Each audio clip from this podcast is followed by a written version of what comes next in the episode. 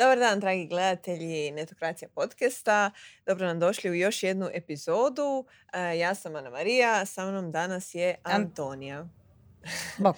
Mi ćemo vam danas pričati svašta nešto o jednoj temi koja već cirkulira tu zadnjih dva tjedna, a to je naravno Elon Musk i Twitter, odnosno Muskov Twitter i što bi uopće bilo ako bude Musk odlučio kupiti taj Twitter. Mislim, tehnički već je odlučio i već svi mi mislimo da je to 100%. Ne svi. Ali... ne svi. Ali ne svi, ne svi.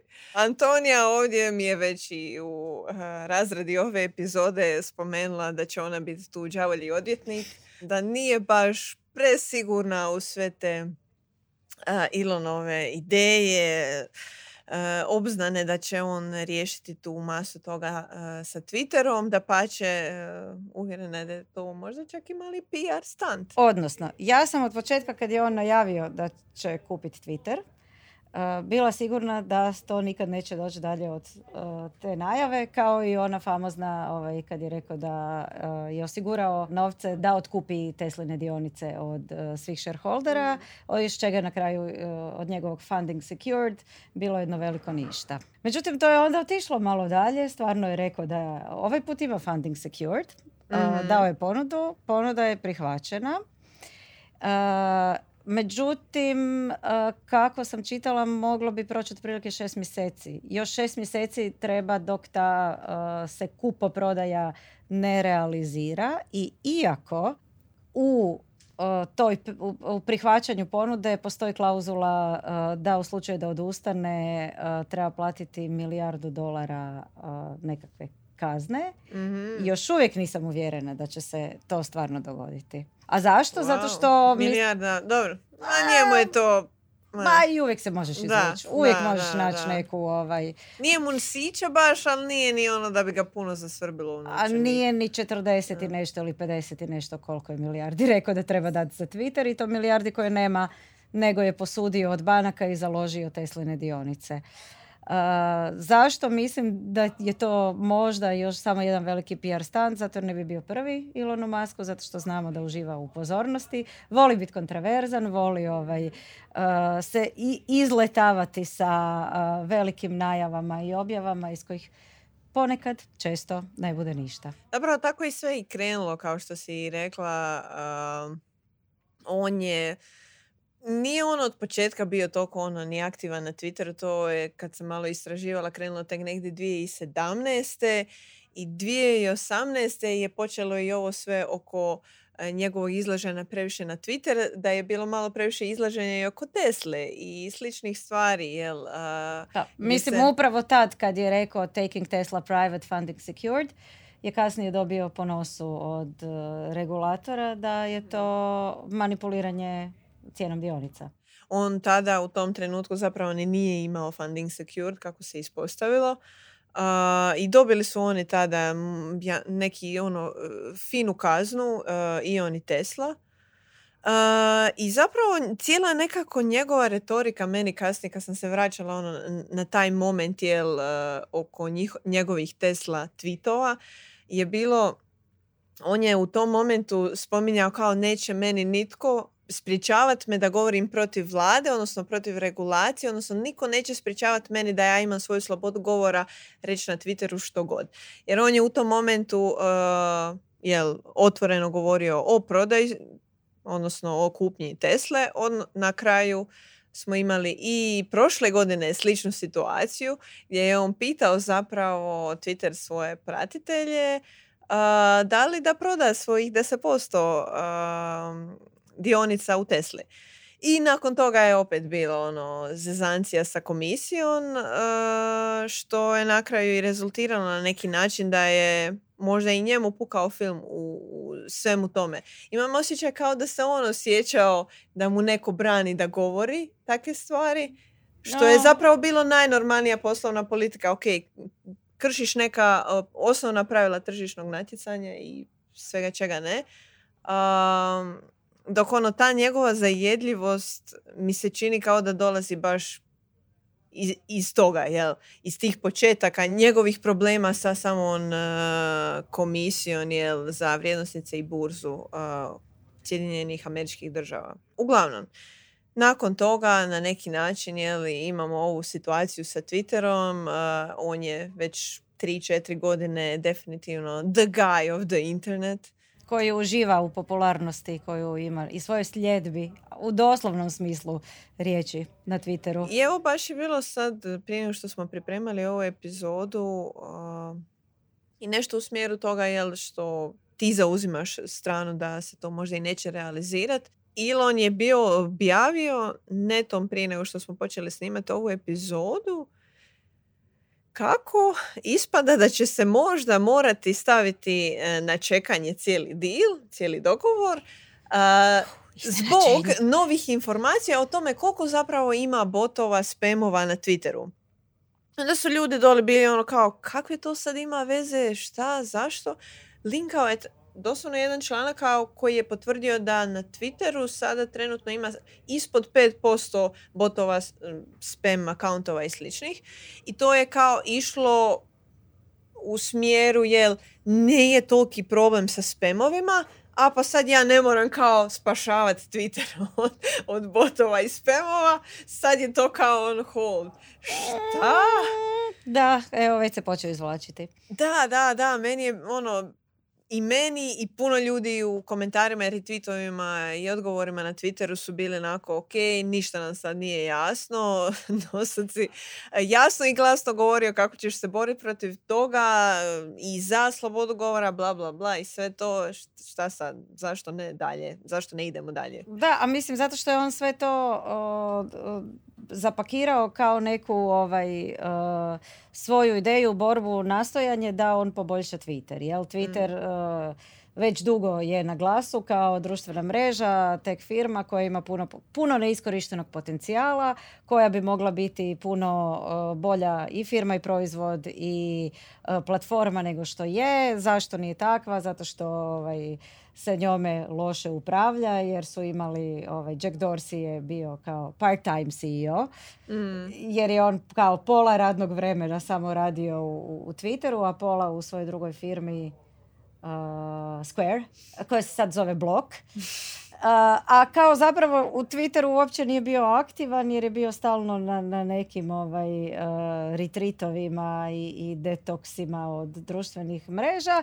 I da, Twitter ima potencijala koji je neiskorišten, ima vrlo utjecajnih ljudi i kanala i puno bitnih stvari se događa na Twitteru, a to nije ovaj, pretočeno u mm.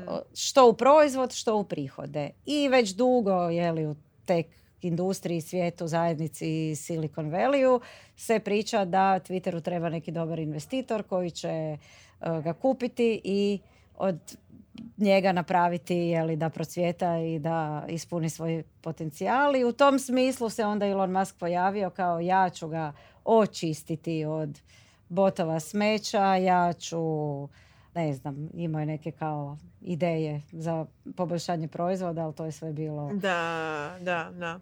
Mislim, Ništa i onda sad ispada, ok, ako to ne moram, onda zapravo ne moram. Neću biti spasitelj. Kao, ako je sve ok, onda je ok, valjda. S tim da je u sve to upakirao naravno i uh, veliku političku agendu borbe za slobodu govora mm koja ne znam ovaj, koliko ćemo mi sad hejta dobiti. Jer naša kolegica Mija kad je pričala o tome za jedan televiziju je jako puno hejta dobila samo zato što je rekla oprostite ali Elon Musk se zapravo uopće ne bori za slobodu govora to je samo eto malo da preboja lijepim bojama E, taj svoj, da da svrhu svom suludom, možda čak i malo egomanijakalnom pothvatu. Mm, I slažem se to. I zapravo se tu vraća na ovu uh, prvu stvar. Jer mislim da je to neka osobna satisfakcija koju on želi ostvariti baš zato što mu je neko spriječavao jel, da ima slobodu on govora u smislu jel Tesle i bilo čega što se tiče njegovog poslovanja. Kao zašto ja to ne bi mogao? Pa sorry, ne bi mogao. I mislim s druge strane naravno čitala sam dosta ovaj nekih e, komentara na društvenim mrežama gdje su neki financijski stručnjaci koji su izvlačili Twitterove financijske podatke i analize, čudili zašto bi on to htio kupiti, to je loša firma. Mislim, Mhm. to je firma koja loše radi, definitivno može bolje raditi, ali to je s druge strane, to je medij, ne? I Jeff Bezos si je kupio Washington Post. Iz razonode i kad posjeduješ medij imaš utjecaj, definitivno ono Twitter ima utjecaj i to je više neka ono, stvar prestiža.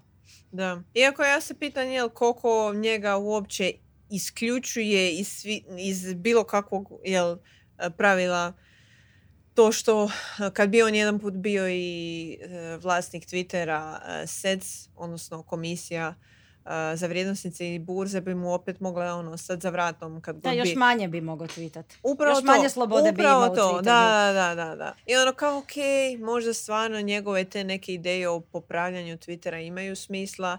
Mislim, kad pogledamo jel, u što je on ulazio, eh, primjerice zalagao se, odnosno u tom nekom pitch decku koji sam i ja ovako istraživala, što je sve prezentirao, bilo je i navedeno jel, eh, kao prvo da želi open source sam algoritam eh, koji se koristi a, i na neki način jel, pokazati ljudima kako do njih dopire taj sadržaj specifično koji gledaju trenutno na feedu. Između ostalog, a, u svojim tweetovima i u tom pitch decku je jasno jel, da on ne želi da se nastavi algoritam, a, algoritamski feed kao takav, nego da se okrene na kronološki. Koliko to sad može ono, pomoć, ne znam, dezinformacijama, nisam sigurna. Um, u ostalom, jedna od njegovih stavki je da on želi zapravo smanjiti moderaciju sadržaja na Twitteru, što nas opet dovodi do nekih tih uh, rupa, jeli, koliko to onda može se na kraju iskorištavati od nekih trećih strana. Uh, njegova neka i rješenja oko botova, spamova i sličnoga su bila da se identificiraju ljudi, znači da doslovno svako od nas ima ono bijelu kvačicu. Uh, pretpostavljam da bi to išlo onda u neku razinu jel da moramo neke dokumente prilagati da se nas na neki način e, legitimizira kao osobu s tim imenom i prezimenom što kao ubijamo onu glavnu osovinu interneta i te neke anonimnosti.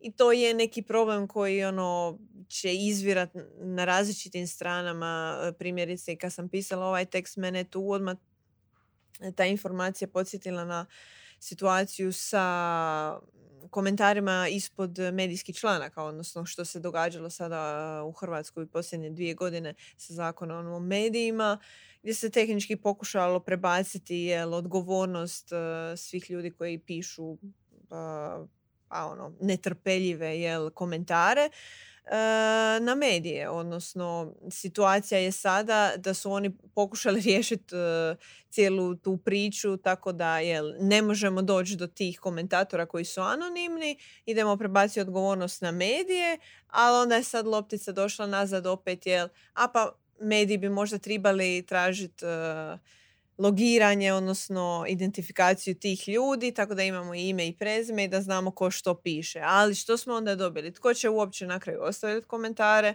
Kakvi će to biti komentari? Hoće li se iko imenom i prezimenom htjeti povezati sa nekim stvarima? Da li onda ubijamo za, ono, samu ideju to, te slobode govora, odnosno otvorene javne rasprave?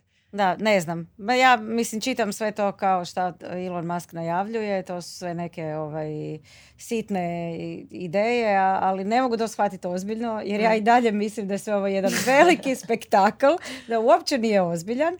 Ako je čak nekad u nekom trenutku bio ozbiljan, da ideja nije bila uh, želim poboljšati Twitter kao proizvod i kao uh, tvrtku ili raditi nešto dobro za uh, tu zajednicu, nego čisto suludo tako uživanje malo da je on zvijezda i da on je gospodar Twittera. Trebalo bi možda tražiti i neke ono psihološke analize njegovog karaktera da to malo nekako i zapečetimo to. A, uostalom, radile su se takve i za Trumpa a, svojedobno, jer kad smo već ušli u pa već smo bili duboko u mandatu, jer kad se skužilo, ok, e, stvari ne idu baš po planu, e, ajmo malo analizirati koga smo mi uopće ovaj, Da, s tim da, stavili s na tim tu da moram reći da puno, puno suludih stvari je Elon Musk uh, najavljivao, radio, pokušao napraviti, rekao da će napraviti. I isto tako je bilo skeptika koja koji su rekla da to ni- nikad neće napraviti, ali ih je demantirao. Mhm. Možda nas sad demantira, ali ne bi bilo prvi put da ovaj, isto tako sulude stvari je rekao da će napraviti pa ne napravi. Tak, zanimljiva Da, jedna da, da. osoba i s njim zapravo Mhm. nikad ne znaš na čemu si. Bila sam slušala jedan podcast, uh, mislim da je bio od Ezra Kleina, uh, Ezra Kleina, uh, gdje je, ne znam sad ko, komu je točno bio sugovornik, ali netko je iz miljeja humanističkih znanosti, tko je ono mogao pristupiti iz te neke sociološke ili psihološke perspektive i komentirao je tu, tu njegovu ono, pa ne baš agresivnost, ali ono volju jel, da se na neki način njegova svakodnevnica ono malo začini, amo to tako reći. U smislu kad si tehnički najbogatiji čovjek na svijetu, a, neke standardne svakodnevne ono, situacije te više ne zadovoljavaju na toj nekoj osnovnoj razini a, prosječnog čovjeka, ti trebaš neki veći drive, nešto Da. jače i to se primjećuje kroz njegove te aktivnosti i avanture, poslovne, poduzetne pothvate, da Elon Musk e, voli taj neki ono rizik. Da se E, tržište trese zbog njega. upravo da to. kriptovalute Da, padaju da. i rastu zbog njegovog tvita i da ovaj, ćemo mi svi sad šest mjeseci pričati o tome šta će se dogoditi sa Da, Twitterom. da, da. Što je zapravo, uh, kad sam čitala, zapravo uh, šest mjeseci će Twitter biti u pad poziciji.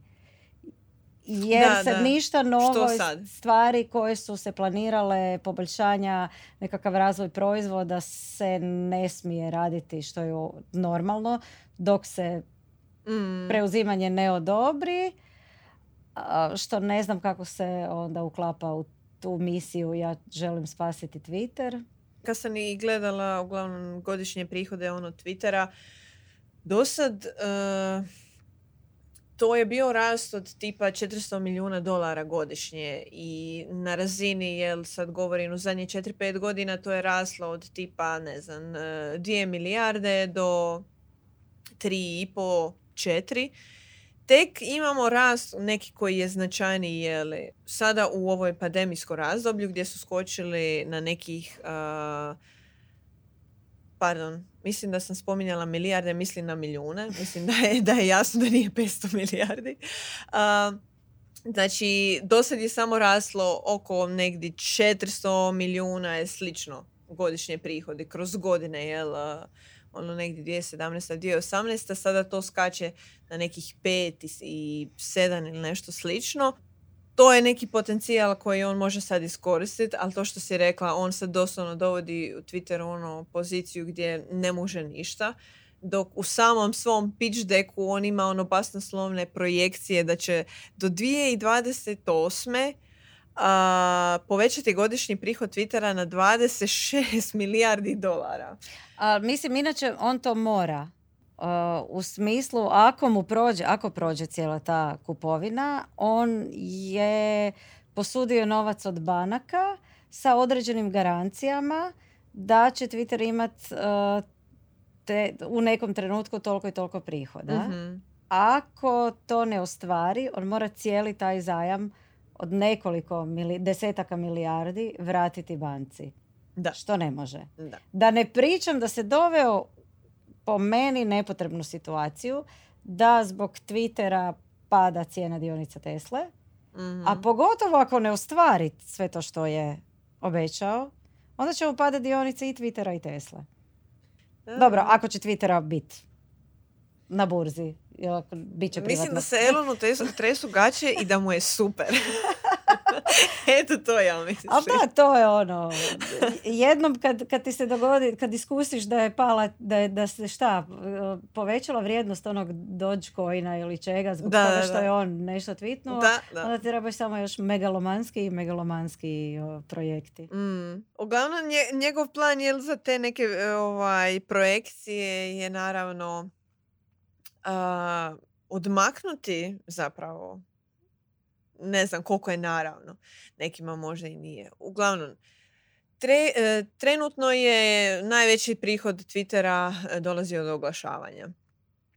I to me isto prilično čudi jer oglašavanje na Twitteru nije da je nešto živo i bujno i plodonosno.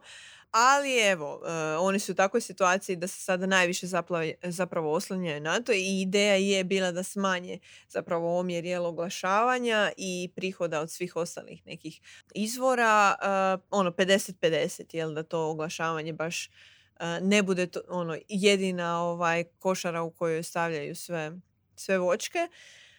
Naravno, drugi najveći dio ono, tog omjera bi on očekivao da će biti preplate, odnosno nadogradnja Twitter Blue-a. I onako meni trenutno kad gledam što Twitter Blue nudi, uopće ne vidim nikakvu inklinaciju nekog prosječnog korisnika da aktivira taj Twitter Blue, osim ako nije baš power user. Da, s tim da uh, Twitter, odnosno taj subscription Twitter, mhm. koliko sam ja skužila, nije za tebe i mene pa čak niti za nekog prosječnog korisnika Twittera, nego je to za javne osobe brendove koji u principu na Twitteru imaju veliku publiku i kojima ima smisla da Twitter naplati za pristup toj publici. Jer mhm. s obzirom da na Twitteru još ima nekog, ajmo reći, organskog engagementa i riča i ne moraju mnogi plaćati oglase, što više ne plaćaju oglase da bi doprijeli do svoje publike. Twitter to gubi jednostavno da, je besplatno njima. Jel on baš bio spomenuo to da će raditi ba, e, baš deal za brendove? Ja mislim, mislim da, sam negdje e, pročitala, ali mislim to se u, u kontekstu Twittera priča već godinama, da, da, je to propuštena prilika, imaš velike brendove, po, celebrity, političare i sve živo koji tamo doslovno imaju besplatnu publiku. Da, Ako je Twitter medij... Ali opet ono, jel tako možemo onda gledati za sve druge društvene mreže? Pa što i je na kraju, ne? Facebook je odrezao organski rič i prisiljavaju ih da plate oglašavanje. Ali opet, jel, Twitter to želi izbjeći. Pa onda, ono, sad je pitanje kako će se i oni snaći u toj igri, jel, ako dođe do kupnje, ako Musk bude uh, tu, ako se odluči, jel, fokusira se na preplate.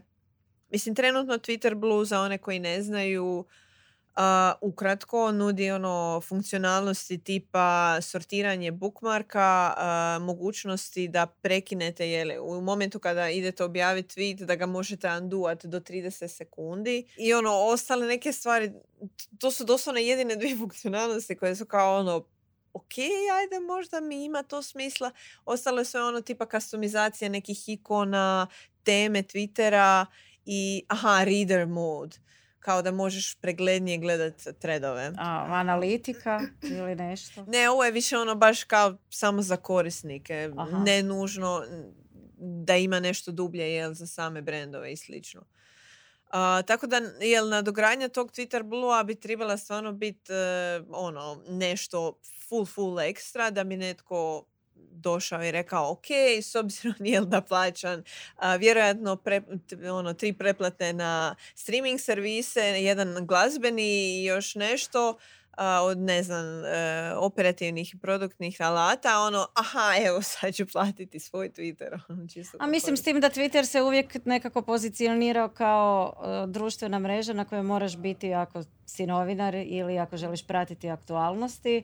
Ja mislim da bi svaki visoko profilni medijski čovjek platio uh, da. pretplatu na, na Sad je pitanje hoće li im to biti dovoljno. I tu bi se vratila zapravo na uh, činjenicu je li ako idemo u tom smjeru da čistimo Twitter od botova, idemo u smjeru identifikacije ljudi i sličnoga, dovodimo se u situaciju da zapravo smanjujemo broj korisnika jer posljedično hoćemo doći do toga, ok, ako ja moram pridati svoj dokument da se ono identificira imenom i prezimenom, masa ljudi će reći ne. Dobro, ne, iako to nije nužno loše.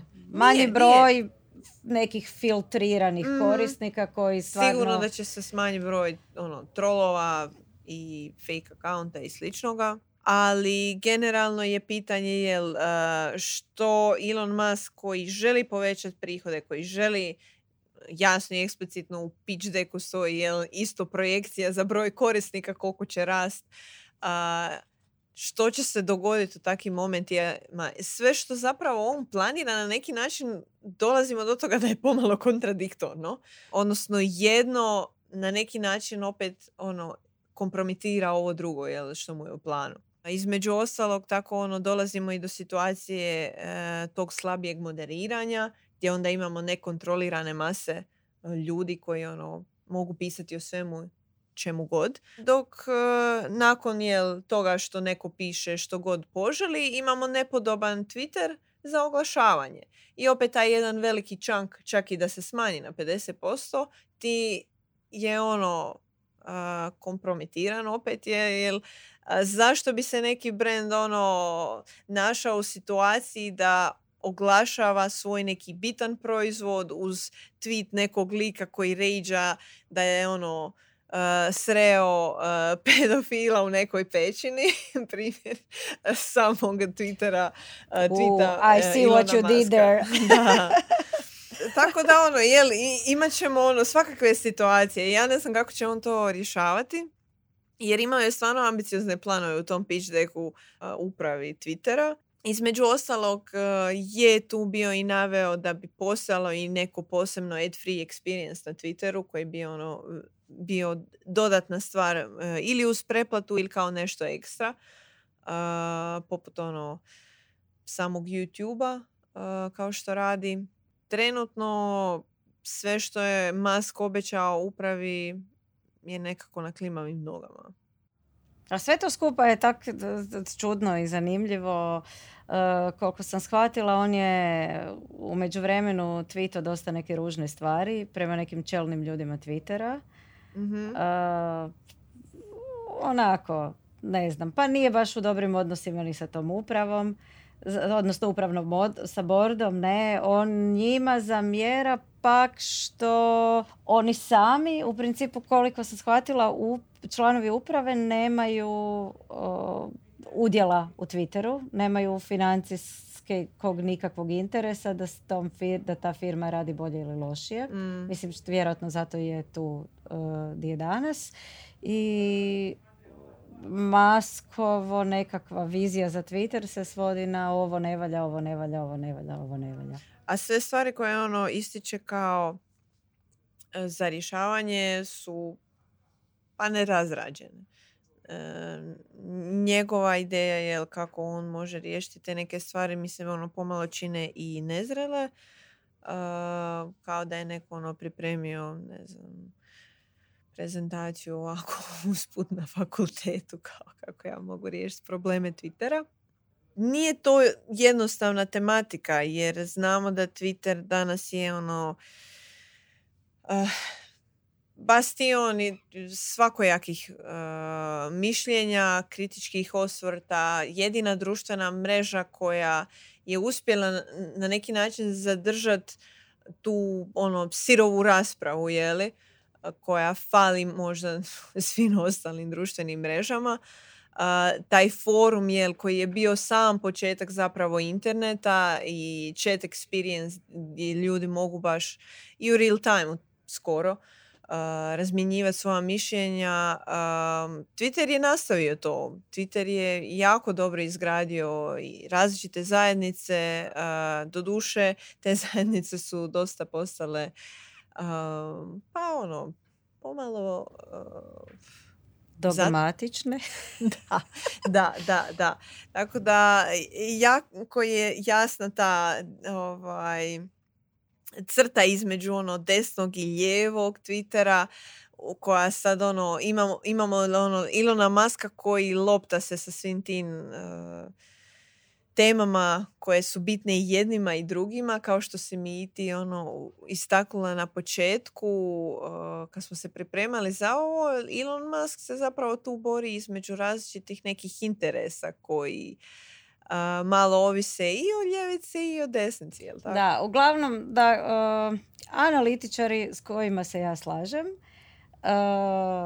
tvrde da će Elon Musk to na kraju kad odustane da će izgovor biti neko ideološko pitanje u smislu ja sam se htio boriti za slobodu govora, za ovo za ono, ali nisu mi dali pa eto odustajem. A u pozadini će biti vrlo praktično financijsko pitanje. Fascinantan je taj Twitter. Fascinantan je. Recimo, fascinantno koliko, iako svi godinama govore da ne valja, da kaska za Facebookom i ostalim društvenim mrežama, i dalje, kao što si rekla, ne samo da ima taj duh rasprave i nekakvog ono uh, foruma, i dalje, recimo, danas, uh, na primjer, kripto i blockchain zajednica, da, aktivni su na Discordima i na Telegramu, ali aktivni su i na serveru, na, bože, na Twitteru. mm Zato jer je to taj neki ono, nisu zatvoreni krugovi ko Discord serveri i Telegram grupe. I fascinantno je da, da se sad držimo teme Ilona Maska. Nakon što je uh, uprava Twittera prihvatila njegovu ponudu, da i njegov ta, tu proklamaciju o borbi za slobodu govora, da su, ne znam, uh, Barack Obama i tako još neki ovaj, demokratski političari izgubili stotine tisuća followera na Twitteru. Jer su ljudi otišli iz protesta, a da su neki Aha, da su neki onako rubni, vrlo radikalni desničari od uh, par tisuća pratitelja narasli na par stotina mhm, tisuća. Mm-hmm. Taman kad se i potvrdio deal od 44 milijarde dolara, uh, sjećam se koliko je Twitter preplavio ono tim, ajme idemo li sad časa Twittera, ono. Cijela situacija je bila gotovo je Elon Musk će sve upropasti naravno dolazeći više od uh, ljevičarske strane. Svi su oni bili u tom momentu kao odlučili su na neki način iskazati svoj bunt prema tome, neki su otišli, neki nisu, neki su onda bili kao ne, bunt će biti ako ostanemo i ako mu budemo zakrčavali život i dalje. Da, mislim što pokazuje utjecaj, ne, da Twitter da, uvijek... Da, da, da, da. Ali I šta se događa s njim da je bitno? Uh, referirala sam se e, na ovo, jel koliko njemu je bitno iz financijske perspektive to što si spomenula, tko su kupci Tesle. Aha, o sad idemo u teorije zavjere. da, zašto e, Elon Musk na kraju neće kupiti Twitter i zašto mu je to kao glup potez? Prvo da došao je na Twitter i cijela ta e, ponuda ispada kao neko udvaranje e, desničarima i mhm. konzervativcima i onda kaže moj omiljeni Scott Galloway, omiljeni kažem omiljeni, kaže o, jel ti znaš ko su ti kupci Tesle? da li desničari koji ne vjeruju u climate change kupuju Tesle ili to kupuju ovi osvješteni ljevičari? Uh, da, aha, teorije zavjere. Uh, da se možda uh, udvara određenim interesnim skupinama koje odlučuju o ulaganjima u njegove neke druge biznise koji dobivaju jako puno novaca od američke vlade. Da, da, da. I kad sam spo, i sad kad smo već spomenuli druge, druge biznise, da se nadovežemo na onaj razgovor uh, šta će Elon Musk napraviti sa, sa Twitterom, mislim kad će to napraviti? Ima pet firmi koje treba voditi.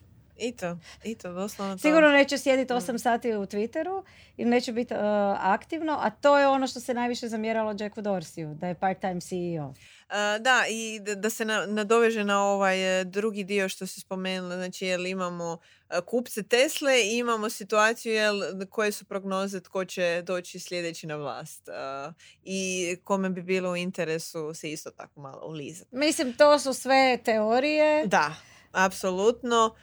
Ali opet, Um, još uvijek ja mislim da je i dalje najviše smisla ima ona da je to tako malo mu se htjelo. Mm opet napraviti spektakl. Um, za kraj ono jedinu stvar koju bi ja možda tu voljela istaknuti je da najveći problem mi se u tome svemu čini baš to što se on malo igra što Twitter nije baš stvar s kojom se netko treba igrati u smislu, kao što smo rekli uh, i zaključili, Twitter je stvarno bitna društvena mreža. Koliko god se pokazalo da je toksična, to i na neki način pokazuje koliko je bitna jer usmjerava te neko tekovine ono razmišljanja različitih strana koje su dosta onako radikalne u, u oba smjera utječe zapravo na cijeli neki diskurs o različitim bitnim temama u društvu. I onda imamo situaciju jel, gdje netko govori kao da želi utjecati na tu mrežu zbog ono pod premisom ili neke slobode govora gdje na kraju ono imamo zapravo jasnu računicu da ta sloboda govora vrlo lako može završiti tako što utječe na neke tuđe slobode, a to je ona prva stvar koja se treba jel definirati. Nema slobode govora, odnosno sloboda govora ide do one granice kada ti ne utječeš na tuđe slobode. I mislim, sloboda govora je najmanji problem na da, Twitteru. Da, da, da, da. Ali evo, uglavnom, nas zanima i što vi mislite o maskovim idejama i planovima za Twitter. Želite li zbog njega ostati ili otići s Twittera? Um, ostavite nam u komentarima više o tome jel, kako vi gledate na ovu temu. Um, hvala vam na gledanju, na slušanju. znate već da morate aktivirati zvonce ako niste, tako ćemo vam iskočiti ranije odnosno čim e, se pojavi bilo kakav naš video, značite da je on line. A mi se, evo, opraštamo sa još jednom ovako popularnom temom. Hvala posebno podcast studiju što nas je ugostio još jednom i našoj Doris koja sve hendla u pozadini. Naravno, hvala Antonija što si mi pomogla u ovom ugodnom razgovoru. Na nepopularnom mišljenju.